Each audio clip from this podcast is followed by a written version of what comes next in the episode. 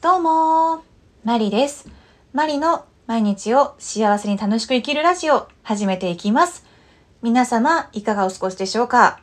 先日友人の男性とカフェでお茶をしていたんですけれどもその方からの相談で自分はこういう夢があってこういうことがやりたいけれどもなかなかワクワクしきれずに動けないんですよねっていう相談を受けました。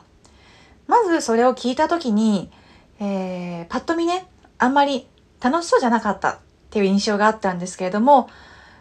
まず、えー、本当にそれをやりたいって思ってるのかどうか、それを疑った方がいいなっていうふうに私は思いました。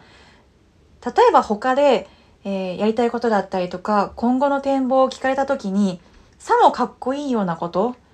えー、なんかね、高尚なことを言わなくちゃいけないのかなっていうふうに、えー、思いがちなんですけれども、私はそうじゃなくてもいいと思うんです。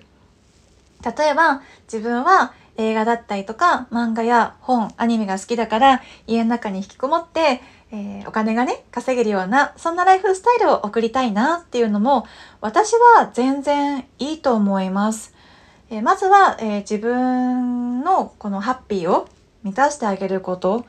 そっから例えばそうですね社会にもっともっと貢献することだったりとか、えー、影響力をね大きくしていくような、えー、やりたいこと夢そういうものが、えー、芽生えていってもいいんじゃないかなっていうふうに思います。もちろん同時進行で思っているのもあるとは思うんですけれども、えその方の場合は私はアドバイスとしては